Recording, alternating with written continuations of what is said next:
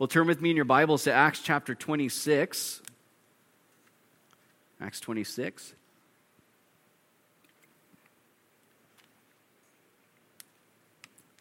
We are coming down the road, getting closer. We're almost done with the book of Acts. And not almost like a year ago, almost. It, we're, we're almost there. This morning, we're uh, continuing our study through Acts. We're going to be finishing a three part look at a series of studies I've titled An Appeal, an Audience, and a Witness, which we're covering in Acts 25, verse 12, all the way through chapter 26, verse 32. So, the end of chapter 26. And in part three today, we're going to study Acts 26, verses 16 through 32. We're going to backtrack just a little bit. Uh, but let's start actually reading in verse 1 of chapter 26 so that we keep all the context here. Paul, in this hearing, now he's standing before King Agrippa and Felix and Bernice and all these high ranking military officials there in Caesarea. We find this in verse 1. Now, then Agrippa said to Paul, You are permitted to speak for yourself. So Paul stretched out his hand and answered for himself, I think myself happy, King Agrippa, because today I shall answer for myself before you concerning all the things of which I am accused by the Jews, especially because you are expert in all customs and questions which have to do with the Jews. Therefore, I beg you to hear me patiently. My manner of life, verse 4, from my youth, which was spent from the beginning among my own nation at Jerusalem, all the Jews know. They knew me from the first, if they were willing to testify that according to the strictest sect of our religion, I lived a Pharisee. And now I stand and am judged for the hope of the promise made by God to our fathers. To this promise, our 12 tribes, earnestly serving God night and day, hope to attain. For this hope's sake, King Agrippa, I am accused by the Jews. Why should it be thought incredible by you that God raises the dead? Indeed, I myself thought I must do many things contrary to the name of Jesus of Nazareth. This I also did in Jerusalem, and many of the saints I shut up in prison, having received authority from the chief priests. And when they were put to death, I cast my vote against them. And I punished them often in every synagogue, and compelled them to blaspheme. And being exceedingly enraged against them, I persecuted them, even to foreign cities. Verse 12 While thus occupied as I journeyed to Damascus with authority and commission from the chief priests, at midday, O king, along the road I saw a light from heaven, brighter than the sun, shining around me and those who journeyed with me. And when we all had fallen to the ground, I heard a voice speaking to me and saying in the Hebrew language, Saul, Saul, why are you persecuting me? It is hard for you to kick against the goads. So I said, Who are you, Lord? And he said, I am Jesus, whom you are persecuting.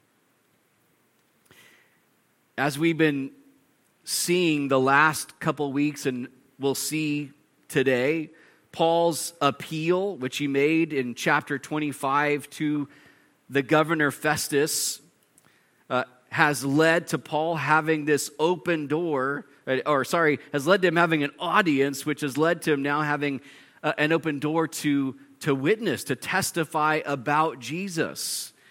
And in this open door, we're seeing Jesus making good on what he spoke about Paul over 20 years earlier when he was just known as Saul of Tarsus. That Saul was going to bear the name of Jesus before kings. And now over 20 years later, that prophetic word of Jesus is beginning to be fulfilled as Paul witnesses to King Agrippa. And I say beginning to be fulfilled because uh, when Paul makes it to Rome, eventually he's going to testify before Caesar himself, the, the king, the, the reigning supreme king over all that world ruling empire of the day in Rome.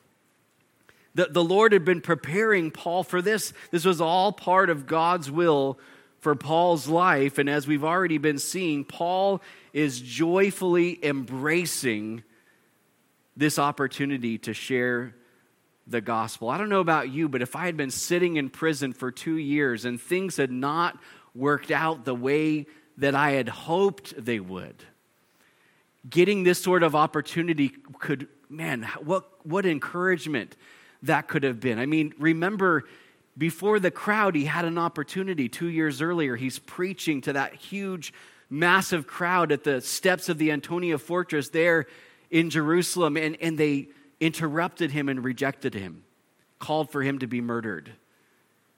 Right? He gets to be before the religious leaders, the Sanhedrin, and they shut him down. He's before Felix, and Felix just kind of brushes him off to the side and hides him sort of away in a cell for two years. And then now, now there's this opportunity, and he's just, he's stoked that he's able to share the gospel with these people. Now, last week in verses 4 through 11, Paul shared about who he was and what he was like before he met and was saved by Jesus, which marked the second time we've now seen Paul share his testimony with other people. And the first time was in Acts 22. And then in verses 12 through 18, Paul shared about when he met and was saved by and was commissioned by Jesus. But we didn't quite make it through all those verses last week. So we're going to pick things back up in verse 16. And we're going to read verses 16 through 18, where Paul shares about the commission Jesus gave him on the Damascus Road over 20 years earlier. Verse 16, picking it back up, Paul referencing what Jesus spoke to him.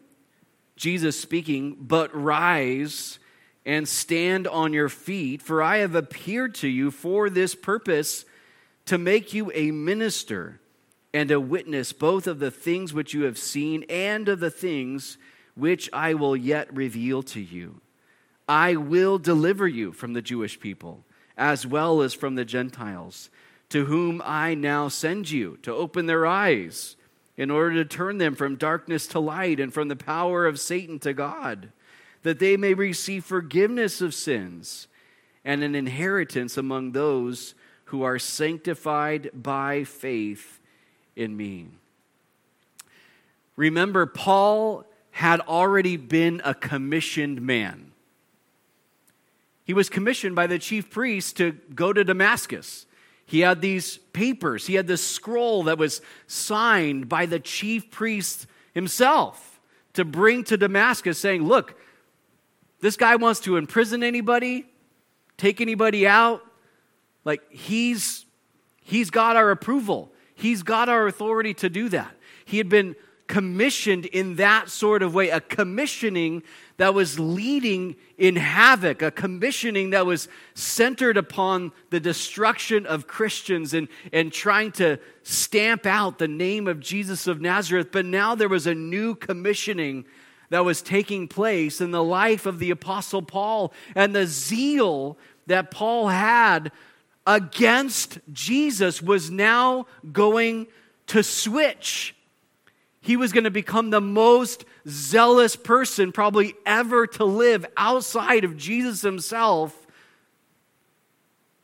to be about the kingdom of God in this world.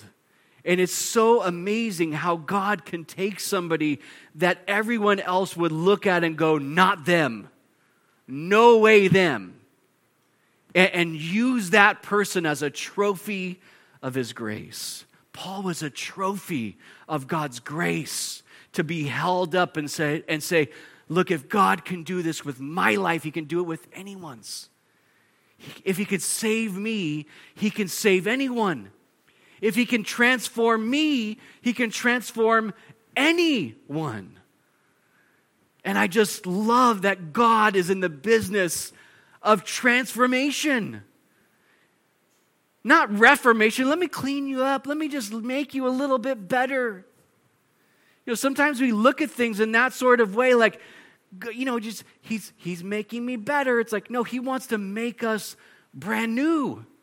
He wants to give people a brand new heart, to put a brand new spirit within them. Not reformation, let me clean you up, make you look a little bit better, you act a little bit nicer. No, brand spanking new. Where Paul could say in 2 Corinthians, if anyone's in Christ, he's a new, she is a new creation. All the old things have passed away. Behold, all things become new. And for those of us who have been on the receiving end of that, man, that newness means everything, doesn't it? To know that Jesus looks at us and he goes, I don't even remember the old you. I don't even remember it. I actually choose not to remember your sins anymore. Because God's not forgetful, right? Like, if He's all knowing, how can He forget? He doesn't forget, He chooses not. It is a conscious decision on God's part to say, I no longer remember your sins. I'll hold them against you. I've forgiven them. Brand new start. God did that with Paul, and he not only saved him, but he goes, Look, I'm going to I'm going to make you a witness and a servant. You're going to serve me, Paul, and you're going to testify about me. And you know, the cool thing about the, the book of Acts, and along with the other books of the Bible, is, you know, even within the gospel accounts, we see these variations in, like, well, that wasn't included in that other account, or maybe there was a slightly different perspective of a, of, an, of a miracle or something that happened, and we get that. This isn't them copying one another. This was eyewitnesses testifying, writing down what they saw, the things that stood out to them of something. These weren't uh, discrepancies, these aren't errors. And in this way, this is the first time that we're finding out that Jesus spoke these things to Saul on the Damascus Road. We don't see uh, Luke record this for us in Acts chapter 9 when we find the actual account of Paul's conversion. And yet, now, as Paul is sharing with King Agrippa and this, this you know, audience that he has, we're now gaining even more insight into what happened when Jesus met Saul of Tarsus on that Damascus road. And now it's preserved for us in Scripture, which is just so cool. But we gain insight from what Jesus told Saul in verse 18 into our spiritual state before Christ saved us, and the, and the spiritual state of every person who has not yet received Jesus' salvation. In verse 18, we see that our spiritual state was that our, our spiritual eyes were blinded to the truth of who Jesus is and the truth of God's word. That we were in darkness and, and under the bondage and power and authority of Satan. That we were living in our sin and that because of our sin we were separated from God and, and we're on the road to destruction where we would have been eternally separated from God in hell and that we were strangers to the inheritances and promises and sanctification of God Himself, that we were unholy people who could not stand before a holy God. And yet God intervened. God interrupted. God saved us. Because of Jesus, for those of us who have repented of our sin and put our, put our faith in Jesus and received his free gift of salvation by grace through faith, all of that has changed.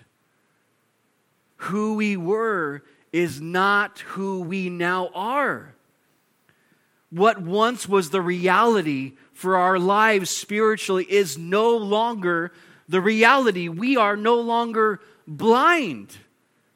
We see Jesus. We, we know him. We, we can read his word, and the Holy Spirit of God can touch our lives because our eyes have been opened.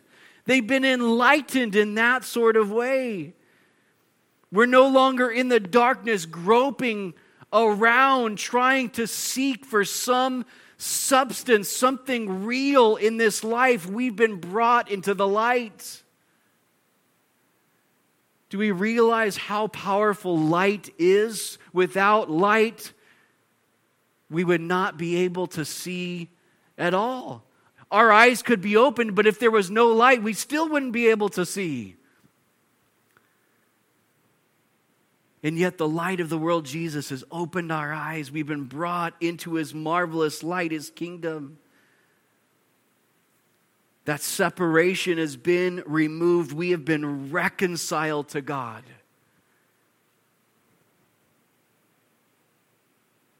No longer under the power of Satan. We are now people who experience the power of God personally. And we've been brought into a whole new family. We've been sanctified among those who have put their faith in Jesus. Do we realize we've been brought not just out of the darkness, not just out of the power of Satan, but we've been brought into a whole new community, a whole new family. And because of this family sort of dynamic that we've been adopted into as people, you and I are now recipients of the inheritance that belongs to Jesus Christ Himself and all the promises that come along with that. But, it, but in Paul sharing these things that Jesus said to him, he's not just saying, you know, let me recite to you what Jesus said to me. He's also, in the same way, helping Agrippa and all those listening in that audience there to know that Jesus was not like any other ruler, that he wasn't like any other Savior, that his power was infinitely greater than any power that they had ever known or seen because Jesus is able to do something about the spiritual and eternal state of a person. And not only is he powerful enough, he cares about the spiritual and eternal state of people, both Jews and Gentiles. And he wants to do these things in the life of every person if they'll just turn to him in faith.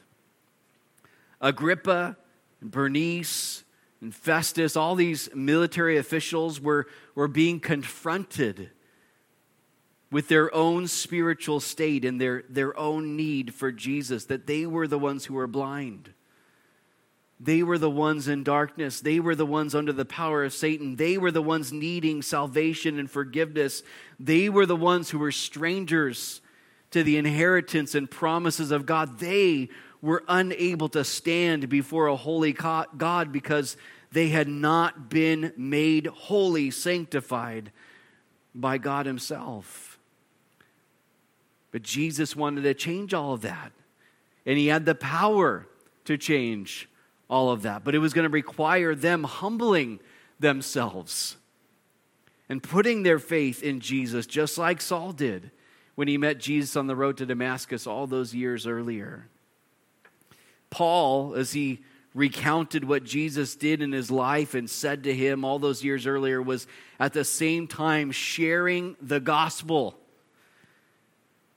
giving the hope of Jesus, giving these people an invitation because these things were for them too.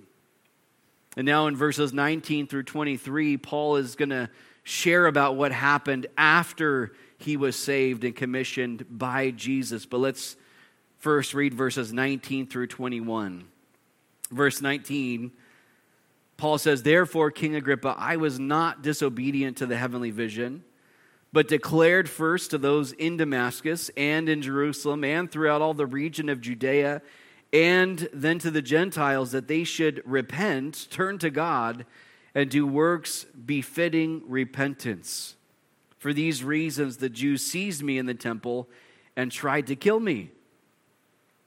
Paul says, Look, I wasn't disobedient. That whole heavenly vision thing that I just told you about, I didn't just go, eh, I don't really, I don't think I really want to live for Jesus. I think I want to keep kicking against the goats. I think I want to keep persecuting Jesus. He's like, I wasn't disobedient. You don't come out of that and go, yeah, I think I'm just going to keep going about my life the same. He's like, I did the right thing. I did the rational thing. It would have been irrational, unreasonable. It would have been 100% foolish for, for Saul of Tarsus to have been confronted with Jesus himself in glory and to go, yeah, you know what? I don't I don't really want to be your servant or witness. I don't think I want my eyes open. I don't think I want to be forgiven.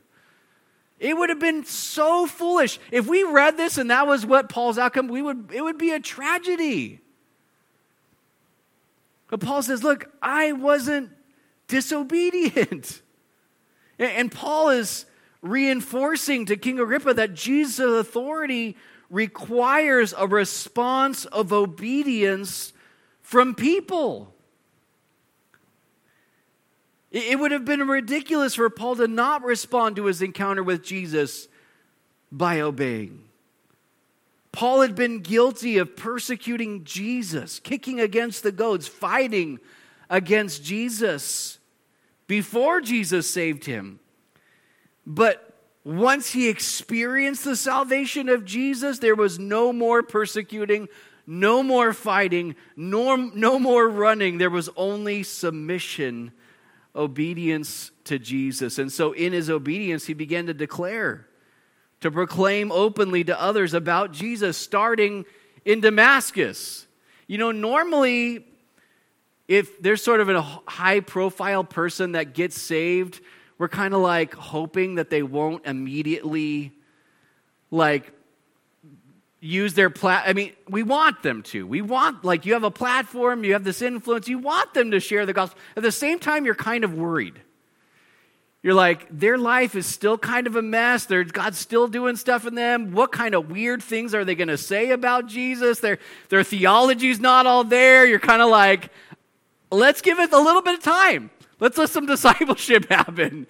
You know, like, but Saul's like, look, I got saved on the road. I got back to Damascus. I was, he was blinded for three days. So there was a little bit of time there where Jesus was working in Saul's heart. Additionally, Ananias came, you know, and there, there was some very brief sort of discipleship. Saul was baptized, water baptized.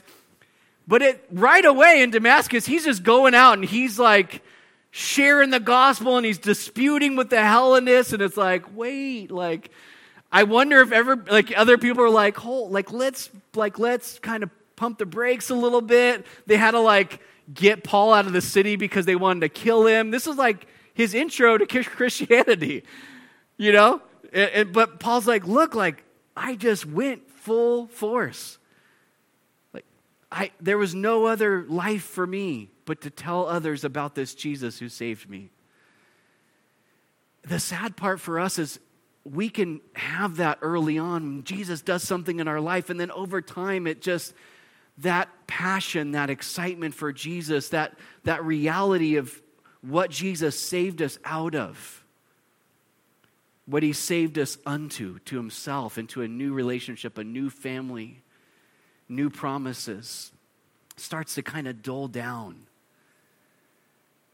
and we don't really see the necessity as much, the, the, the pressing urge to be telling people about Jesus, maybe like we did initially. And, and that's, that's so, it's, it's, it's so common, unfortunately, but it's, it's sad at the same time when we think about maybe even for our own lives. And that shouldn't, we shouldn't just go, well, it's kind of just what it is now. I'm just kind of like, I've mellowed out you know because not everybody wants me to be so zealous. They kind of you know you people don't want to hang out with you when you're the zealous christian. You're the weird one. But would we be able to just kind of see with fresh eyes like even through the example of paul like be the, be the zealous one once again? Like god wants to make us those people once again. Why? Because First of all, we're experiencing all the blessings of that life of faith and that life of abiding where we're just, man, we're so stoked on Jesus and we just, we can't help but talk about him. Don't we want that? I do. And maybe for us today, even that some of these things are just a reminder that we need to be even more prayerful. God, do that fresh work in my heart again bring back that excitement for you once again. That I would just be so pumped on you and just wanting to get in your word, wanting to spend time in prayer, wanting to fellowship with other believers, wanting to worship you, wanting to share your gospel. Know that Jesus wants that for us infinitely more than we do. And so, Paul, he's saved. He's right away in Damascus. He's just like full force. He's going for it. People want to kill him right away. And, and all the years since that point, that was Paul's life. That was the trajectory of his life. And we see all the negative things about it, but we also see all the positive things. We saw the, all the blessings of how God used his life so radically, all the churches that were planted, how the gospel spread and, and, and, and took root in all these areas of the Roman Empire and beyond. And it's like, wow, God really did something amazing there. But look, he, he called both Jews and Gentiles to repent, turn to God, and do works befitting of repentance. I like what David Guzik said about this. Just a very simple thing, but he said, he said, This is a neat summary of Paul's message. Paul sets repent and turn to God close, understanding them as two aspects of the same action. One can't turn to God unless they do repent, and actions will confirm true repentance, doing works befitting repentance. You know, because of this message and because Paul shared that message with Gentiles specifically, again, as Paul sought to be obedient to the commission Jesus gave him, it was because of this that the Jews seized him and tried to kill him at the temple two years earlier. And even here, as Paul's sharing how he responded to Jesus' commission, this was done with a desire that King Agrippa and those in this audience would also repent, that they'd have a change of mind, a change of heart that would lead to a change of direction. That they turn away from their sin that was destroying them and, and would eternally destroy them, and that as they repented, they would turn to God in faith. They would humble themselves before Jesus and surrender their lives to Him and that they would then live changed lives because of the salvation that they had received. And this is something that these people here may have not been super stoked on. Like, don't tell me that I need to repent. Like, don't tell me I need to turn to God. I'm doing fine. King Agrippa could have been, I'm the king.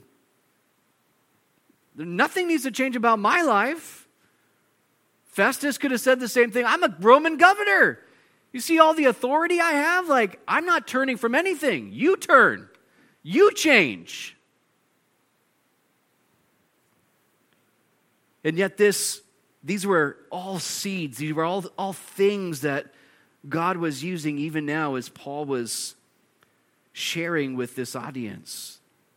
But Paul's now going to conclude this opportunity to testify about Jesus by emphasizing how Jesus is the Messiah who the prophets and Moses said would come. And we see this in verses 22 and 23. And so, continuing on, verse 22, Paul says, Therefore, having obtained help from God, to this day I stand, witnessing both the small and great, saying no other things than those which the prophets and Moses said would come that the Christ would suffer, that he would be the first to rise from the dead, and would proclaim light to the Jewish people and to the Gentiles. I want us to notice here in all the things that Paul's been sharing from the very beginning of the chapter that Paul did not make himself the hero of his story or his testimony. He didn't make himself the hero. Like, yeah, you know, I've done some pretty great things for Jesus. I'm kind of a big deal in the Christian world. You never heard of me before? Paul the Apostle, formerly Saul of Tarsus. You know, he didn't. He wasn't the hero, like, and then I just had this radical change of heart. I don't know what happened. I just decided one day I didn't really want to do that anymore. I didn't want to persecute Christians. I wanted to tell people about Jesus. He wasn't the hero of his story. He made Jesus the hero of the story. It's not that he was like, you know, just totally like you know, making himself look like the worst person in the world. But I think that's a good example for us to make Jesus the hero of our story. When we share with people, to make sure that we're making Jesus the hero, that Jesus is the one that's being exalted, that Jesus is the one that's going to be sticking in the front of people's minds as we leave them afterwards. Like, they're not going to leave thinking about all the things that we told them about ourselves, but they're going to be leaving with this impression that, man, that person, that guy, that girl, man, they really love Jesus. Jesus did something in their lives. And in order for that to be what sticks, we've got to make sure we speak of Jesus and, and leave him as the hero in our stories. You know, the only reason Paul was able to stand at all, able to witness both the small and great, those who others saw as insignificant and, and those who others saw as being better, more important than everyone else, was because he had obtained, he had received help from God. You know, in spite of all that Paul had faced, and, you know, if we were, I could spend the next like probably 10 minutes talking about all the things since the moment of Paul's conversion that he had been through. But let's just consider just a handful of things. Being stoned and left for dead. Pretty big moment in Saul's life, Paul's life. Chased out of multiple cities. Hated. Persecuted. Misunderstood, misjudged, beaten multiple times we're going to see him shipwrecked here pretty soon. But Paul says in, I think, Second Corinthians that he was shipwrecked at least three times. So even before this, there's two moments in Paul's life where he was shipwrecked. He's going to spend a night and a day in the deep. Man, how freaky would that be? You're just out there hanging on to something in the middle of the night, hoping that some shark doesn't come and just like take your legs out or something. Is that creeping anybody else out right now? Anyways, you're like, I'm going swimming later today. Can we not talk about sharks? Almost killed multiple times, even after those other times. Wrongly and unjustly imprisoned multiple times, including this time now where he's been for the past two years in Caesarea and now about to be sent to Rome to be judged by Caesar Nero himself. Paul says, Look, I've received help from God. You know, if Paul had been focusing on himself and his expectations and his comfort, it, it, would have been difficult, at the very least, for him to see that God had been helping him all along the way. In fact, he could have even thought that God had abandoned him and that God was cruel to him. You ever find yourself coming out of something and, and your eyes were on yourself and you, it was, you were kind of unable to see how God was helping you in the moment? because your eyes were on you and you were consumed with sort you're maybe a little self-absorbed in the things that you were going and there were real things there were hard things that you were going through but then coming out of it you're like later on you're like wow god you you were there in the moment i thought where are you but now I'm seeing, God, you were there. You were helping me. You've been my help. Because Paul made his life about Jesus and Jesus' kingdom and his gospel and his commission and seeing others saved and seeing the saved discipled. He was able to have that right perspective as he went through hard things to see how God had been with him how God had cared for him, how God had helped him in all of the things that he faced. And man, do we need this sort of perspective continually? Don't we want to go through things and see how God's helping us? Because he is. Sometimes we just don't see it so clearly, but he is. He's present. When Jesus said in Matthew 28, Look, I'm going to be with you always, even to the end of the age.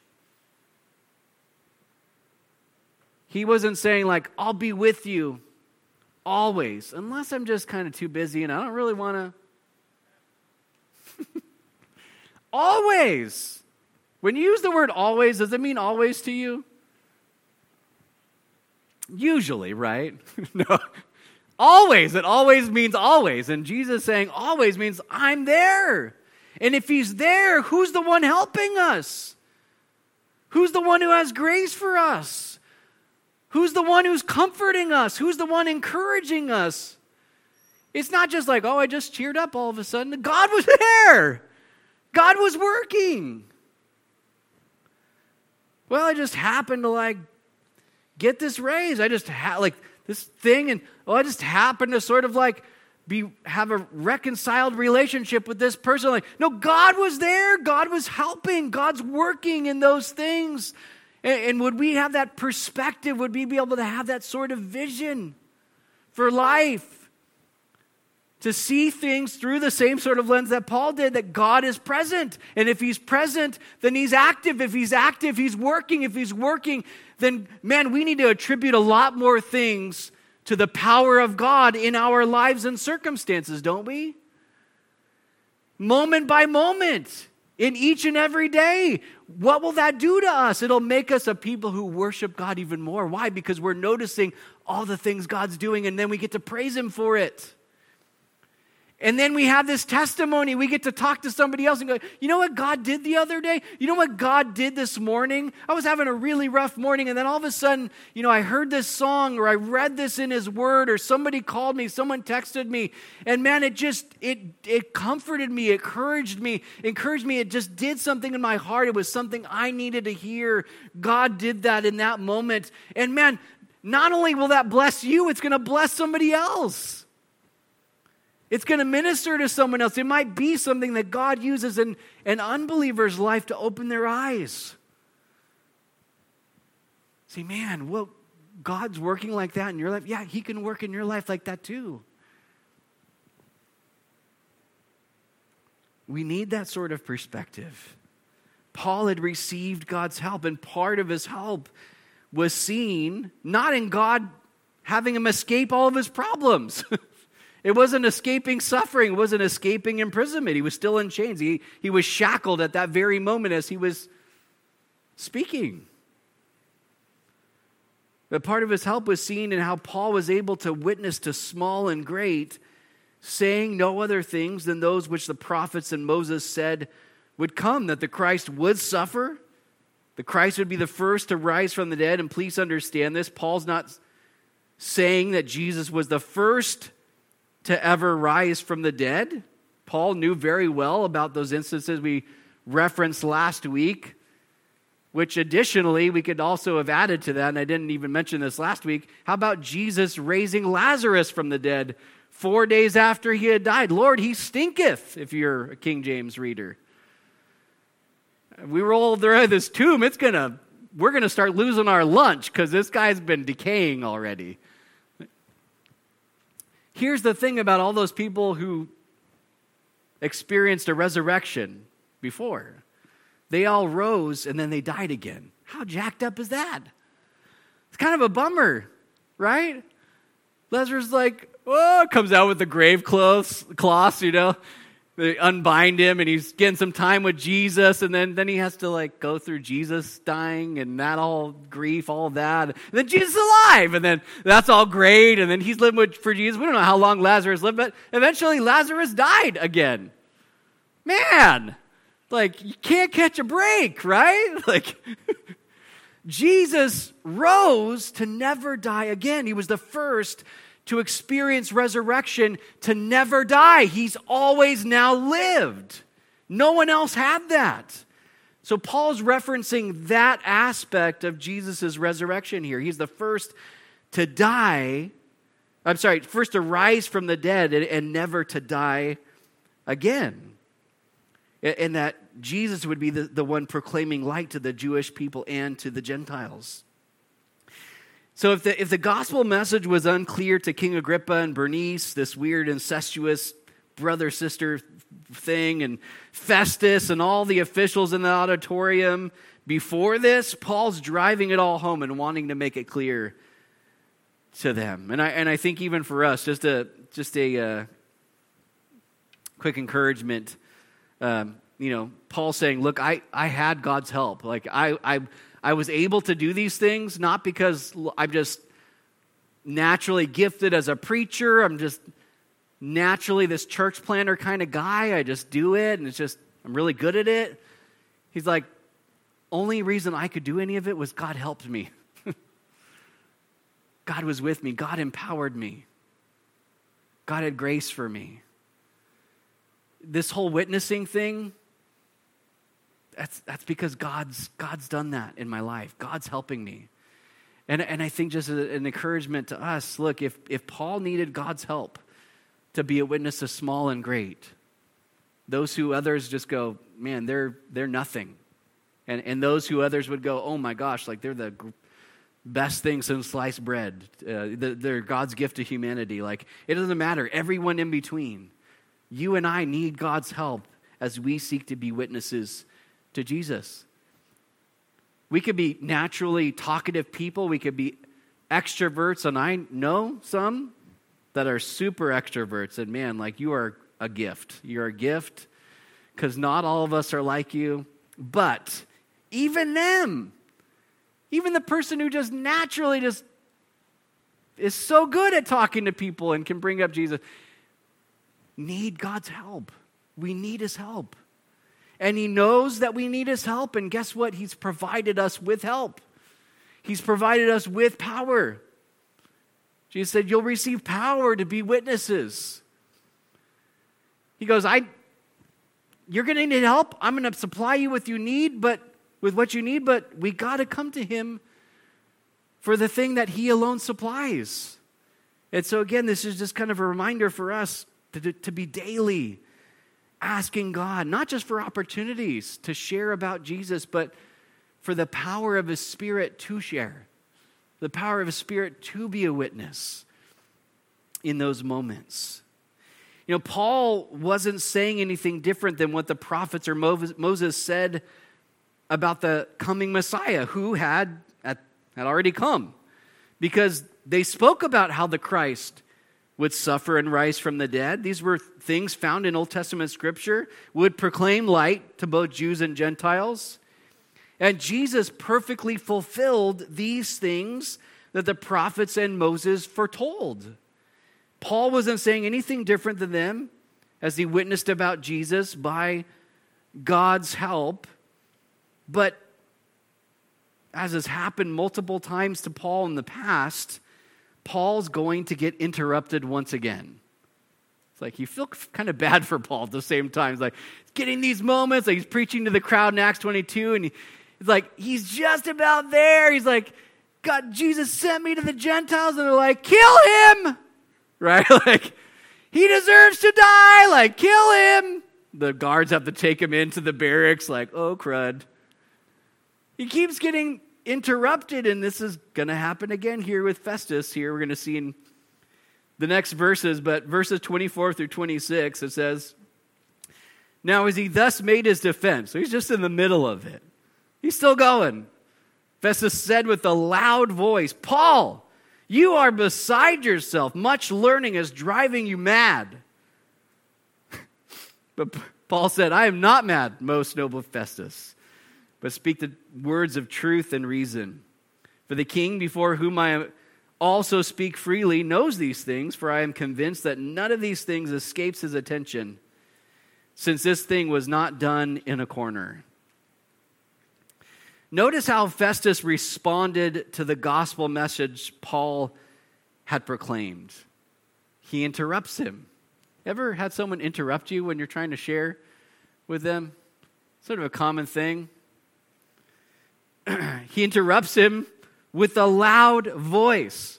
The word megas in the Greek is like, this guy's like bullhorning right now. He's just like, yeah, he's just like screaming at Paul.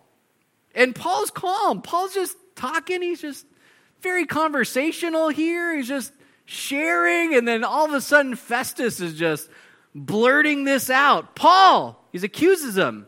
He accuses him, Paul, he says, You're beside yourself. That word beside yourself means, Paul, you are insane. You are deranged mentally. You're insane. And he says, Clearly, all you're learning, you are a learned person, you're very educated. As he's yelling this, all your learning about Jesus has driven you, again, he uses that word mad, insane. It's driven you insane. Paul, you're insane. And then he doubles, doubles down on that. You're insane. You're insane. And you're insane. As Festus heard Paul talk about meeting Jesus, who the Jewish leaders claimed, Jewish religious leaders claimed was still dead. How Jesus spoke to Paul, commissioned him, how Paul's life had been consumed ever since with testifying about Jesus. Festus's only conclusion about Paul was that following Jesus had made him crazy, made him insane. Paul had lost his mind. He was like Tootles in the movie Hook, who had lost his marbles. He really did lose his marbles. Yeah, he lost them good. That's such a great moment in the movie. He gets the bag of marbles to bring back to Tootles. Anywho. now, whether Festus actually believed Paul had gone insane or this was Festus's way of trying to shut Paul down because maybe Festus was Festus was just experiencing the convicting work of the Holy Spirit in his own heart while Paul preached, we, we can't know for certain. But I love how respectful Paul was in his response in verse 25. He calmly and respectfully let the most noble Festus, right? Most noble, most excellent, it could also be said. He's using a very respectful term. Most noble Festus, I'm, I'm not mad. I haven't lost my mind. The things I've been sharing are true and they're reasonable. They're true and they're reasonable. Listen, Christianity is a reasonable faith based on truth and evidence. Yes, it still requires our faith, but it's not an untrue or unreasonable or ridiculous faith for us or others to have. It's not unreasonable. But with that response, Paul used Festus's outburst to actually be able to indirectly address King Agrippa in verse 26. That these true and reasonable things Paul had been speaking about concerning Jesus were things that Paul was convinced that Agrippa must have been aware of. He must have known about because they weren't done in secret, but they had happened publicly and they had been widely spread. You know, just from his family history, Agrippa must have heard and known things about Jesus of Nazareth. But even in his reign as king of that region, he would have been well aware of the claims uh, of Jesus' followers and even heard about Paul's life and ministry, which all pointed to the crucified and resurrected Jesus. But, but Paul is now going to turn from addressing King Agrippa indirectly to asking him a very direct question. And we we see this in verses 27 and 29, uh, 27 through 29. Verse 27, Paul says, King Agrippa, do you believe the prophets? He doesn't even let him answer. I know that you do believe. Then Agrippa said to Paul, You almost persuade me to become a Christian. And Paul said, I would to God that not only you, but also all who hear me today might become both almost and altogether such as I am, except for these chains. I don't know how Paul got this confidence about Agrippa, but obviously Paul had heard some things. He either heard some things or maybe just the Spirit of God speaking to him. Maybe he just knew. This guy believes the prophets, he accepts them. He's very knowledgeable in all the customs and laws of the Jews. He accepted the prophets. Like, Paul just goes, Look, like, do you believe? I, I know that you do. I know you do. You know, I'd be willing to bet that King Agrippa was not used to people questioning him or putting him on the spot like Paul was at that moment. Agrippa was the one who questioned others. He's the king. You don't call him out, he calls others out. And yet here's Paul. Lowly Paul in chains, shackled, been in prison for two years. He's just compelled to call Agrippa to a place of decision, especially since he was confident that Agrippa believed or accepted the prophets. And I, I think just uh, these are good encouragements for us to call people to a place of decision. There might be times where you're talking to somebody about the Lord, and you know what? Maybe it's not in that moment the exact thing. But I think more often than not, people are needing to have some sort of decision placed before them as the gospel is presented to them. To be given an opportunity. Maybe we, we sense something about their lives. Maybe there's some belief. Maybe there's some sort of search for truth that God would lead us to, to really probe in those places and ask maybe some hard things at times to call people to make a decision to Jesus. Because I think there are people who want to be given that opportunity. And man, God forbid that we would not give that opportunity to them when we actually share the gospel, we, we share Jesus with them. I think that's, that's part of God. Help us. Help us to know how to bring that sort of invitation, to, to present that sort of decision to people in a way that they can accept it. They, they can see it and, and see that it's for them and they can grab a hold of it for their own lives. But listen, if, if Agrippa truly did believe the Old Testament prophets, he would have had to willfully and foolishly reject that Jesus clearly was the Messiah who the prophets foretold because all the evidence pointed to Jesus being the Christ, the Messiah, the Christ who was alive and reigning in glory and was calling people to repent of their sin and turn in faith to him so that they could be saved. But I want us to notice Agrippa's response in verse 28. He doesn't answer Paul's question, does he? Paul says, Do you believe the prophets? I, I know that you do. Agrippa doesn't, Agrippa doesn't say, yeah, let's talk about the whole prophet thing here for a second. Like, I'm not really sure, having a hard time. I believe some of it, some of it I don't. Well, he doesn't even address it at all. He doesn't say anything about what Paul just said. He didn't want to admit whether he believed in the prophets or not. See, if he admitted he believed in the prophets, he would be faced with the reality that Jesus is the Messiah who he needed to humble himself an answer to. But if he rejected the prophets, he could lose whatever favor he had with the Jewish people and the religious leaders who he ruled over. He was in a really tough spot. So, you know, he did the thing that sometimes we do. When we don't want to answer a question, we just don't. We say something else, we change the subject. Instead, he tells Paul, You almost persuade me to become a Christian.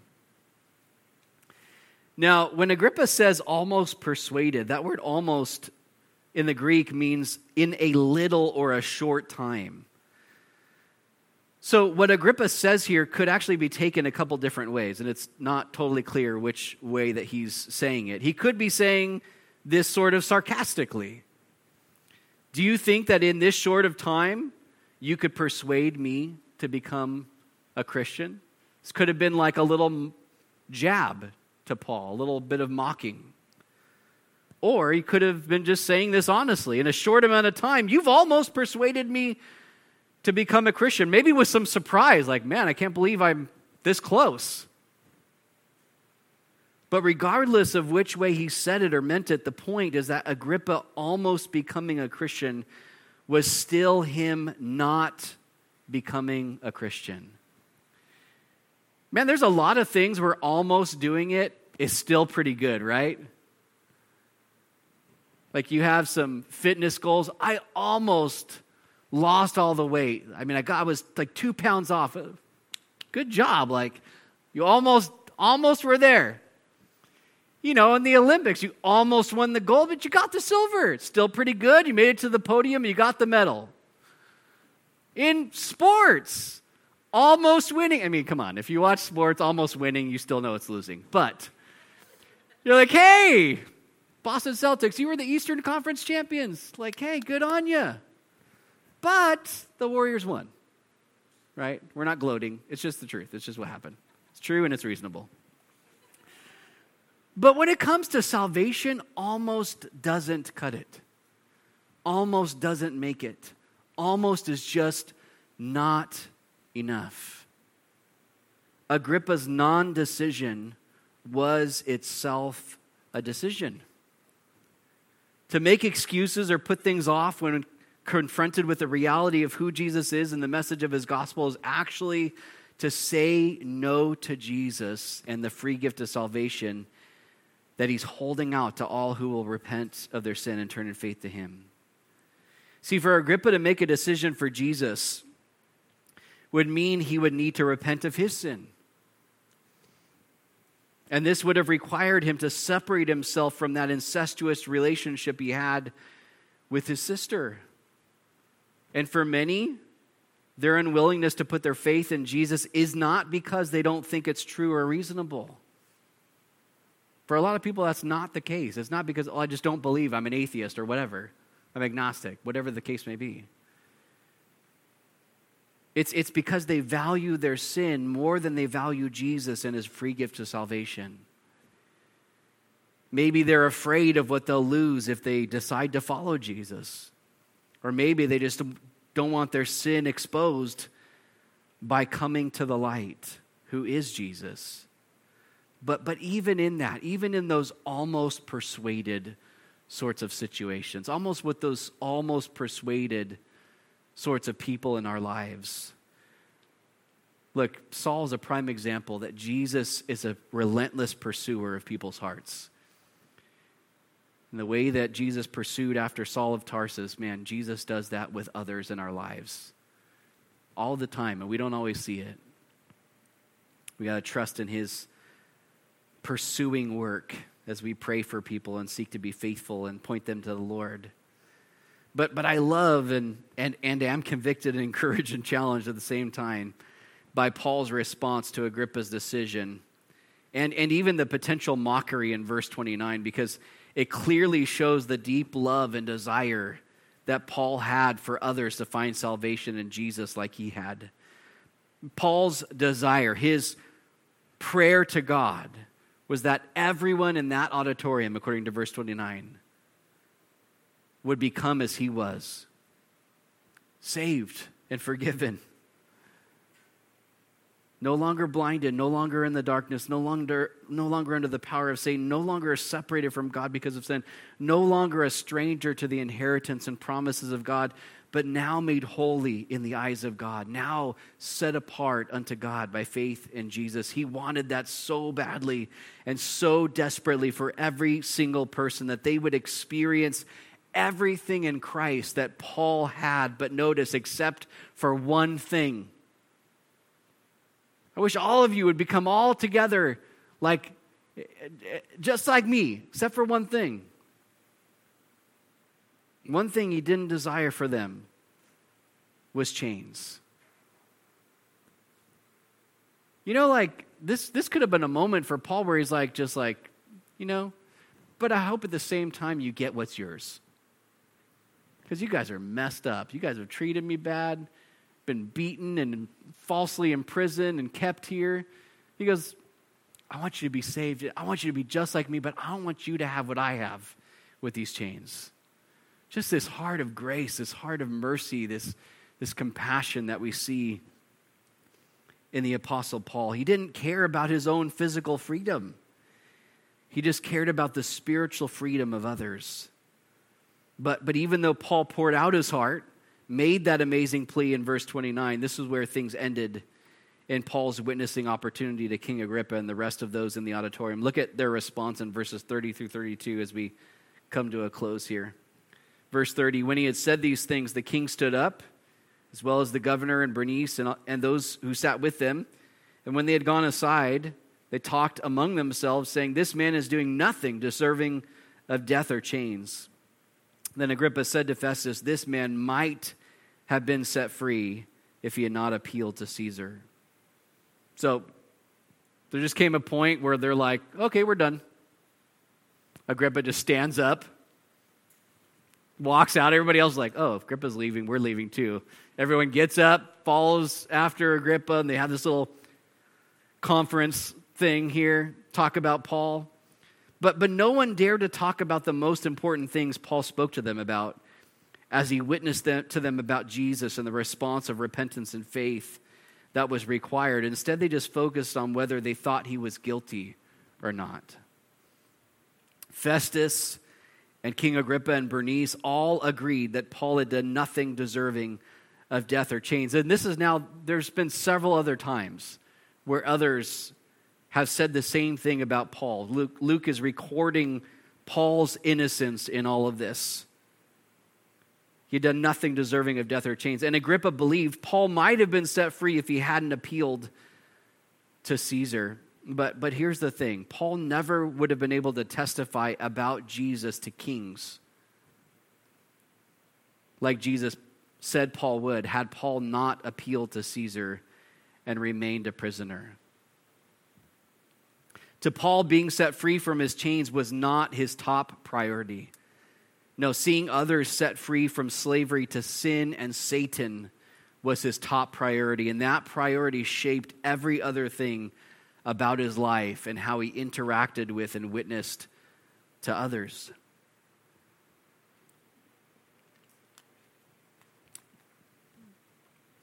So, what about us? What's, what's our priority in these days? Have we been set free by Jesus? Do we know what that's like to, for, for Jesus to say to us, You are free indeed? Man, what a beautiful thing. But if we have, is our freedom shaping how we live and how we interact with and witness to others who are desperately in need of Jesus too? I'm going to have the worship team come back up. You know, as we've considered over the last couple weeks, this appeal of Paul that's led to him having an audience, that led to him having this opportunity to be a witness. You know, there are moments in our lives, guys, where we make decisions, and, and those decisions can be opportunities that that present us with an audience and we might not even know it in the moment if someone's watching us they're watching our life they're hearing what we're saying they're listening into a conversation that we're having but for us to just be even more mindful of the decisions, the moments, that the people around us. That we would see that all those things, God's using those things in, in a really interesting way that we oftentimes don't see in the moment. We don't see all those connections, all those ways the Spirit of God's been working in us, getting us to a place where we are bold enough in a moment to talk, but He's already been working in someone else's heart. He's been softening them. He's been doing something in them to where they're open to hearing what God might speak through you. Or, or maybe they hear something and, and maybe it's something that God's going to use in someone else's life, but God's using all of those things in, in ways that you and I often don't see. Because the thing that God cares about the most is that people would be saved. And the thing that God cares about the most, you and I also need to care about the most. And if we're honest, if I'm honest, my actions don't always say that that's the thing that I care about the most. Sometimes what I care about the most is, is me in a moment. It's what I want and what's comfortable for me. But would we be able to grab a hold of these things? See that God has put people around us. He really has. And I'm not just saying in this moment, like here in this room, in your home, in your neighborhood, in your workplace, ah, there's people that God's put around us. We've been given an audience. And with God's help, God will make us a witness. So let's pray as we just desire so badly to see God do that with us. Lord, we thank you for your word. Lord, we thank you for the example of the Apostle Paul and just the way that Jesus, you met him and worked so radically in him, Lord. It wasn't it wasn't that Paul was just so great, Lord. It was it was your work in his life. Lord Jesus, you are the hero of this story and Lord, you're the hero of our story too. Lord, because each of us would still be blinded and dead and in darkness and under the power of Satan, separated from you by our sin, if you hadn't stepped in to our lives. Lord, if you hadn't saved us. And Lord, in you saving us, Lord, you want to use us. Lord, there's a work that you're wanting to do in and through each of our lives. And God, maybe that work in, in some moments is just how we walk through trials, how we walk through difficulty. Lord, that we would be able to testify to others of how you've helped us, Lord, how you've been present, Lord, how you've sustained us. But Lord, would we use our words? Would we, would we open our mouths? Would we use opportunities even technologically with text messages and emails and social media? Lord, would we use these things? Lord God, that you've given us, knowing that you've given us an audience, Lord, you put people in our lives in order that we could be a, a blessing and a witness, Lord. And we need your help, Lord God. We, we know us. Lord, even those of us who maybe are more naturally gifted in speaking, Lord, we, we need the power of your Spirit, Lord, and we need your grace to be able to by the power of your Spirit, by the leading of your Spirit, Lord, interact with others, love others, and share the gospel with others. And so, God, would we care about what you care about, Lord, which is the souls of people? God, would that be our top priority? And God, would that priority, Lord, shape everything else about our lives? And God, would you renew, Lord, just a, a fresh passion within us? Lord, if any of us have felt like that, that excitement, that zeal for you, Lord, even just that, that, that love for you, Lord, maybe that's waned in some way, it's dulled over time. Lord God, would you revive us? Would you renew a right spirit within us? God, would you pour out your spirit upon us, Lord, and, and just, God, that we would be in awe of you once again. Lord, if there's anyone here that doesn't just have a personal saving relationship with you, Lord, maybe they've never had their sins forgiven. Lord, would today be the day of salvation for them? And, and if that's anybody in here this morning, and you know for you, the, the thing that's needing to be taken care of this morning is that sin issue, it's that salvation issue, it's that blinded, that blindness issue, that darkness issue that Jesus is wanting to do something in your life that no one else can do and you can't even do for yourself. And if that's you this morning and you want to put your faith in Jesus Christ, you want to know that your sins are forgiven and be given the hope of eternity, would you stand where you're at if that's anybody here today that you're going, look, that's me and I and I want that. I want Jesus. Lord, as we respond now to your word. God, you know our hearts, you know where we're at. Lord, you know the areas, God, where some this morning are just needing to be comforted. Lord, they're needing to be encouraged. God, things are hard, they're in a difficult place. God, would you meet each one? Lord, those that are struggling with sin, Lord, and, and struggling to find victory, Lord, God, would you, would you meet and empower, Lord? Give them what's needed, Lord, to overcome temptation and sin in their lives. Lord, that they could walk fully in that freedom, Lord, that you've already provided for them. And God, would you, Lord, use these things to equip us and embolden us to be even more so about you, Jesus, about your kingdom and your gospel and your commission in these days. So, Lord, we love you. We thank you. We pray these things in Jesus' name. Amen.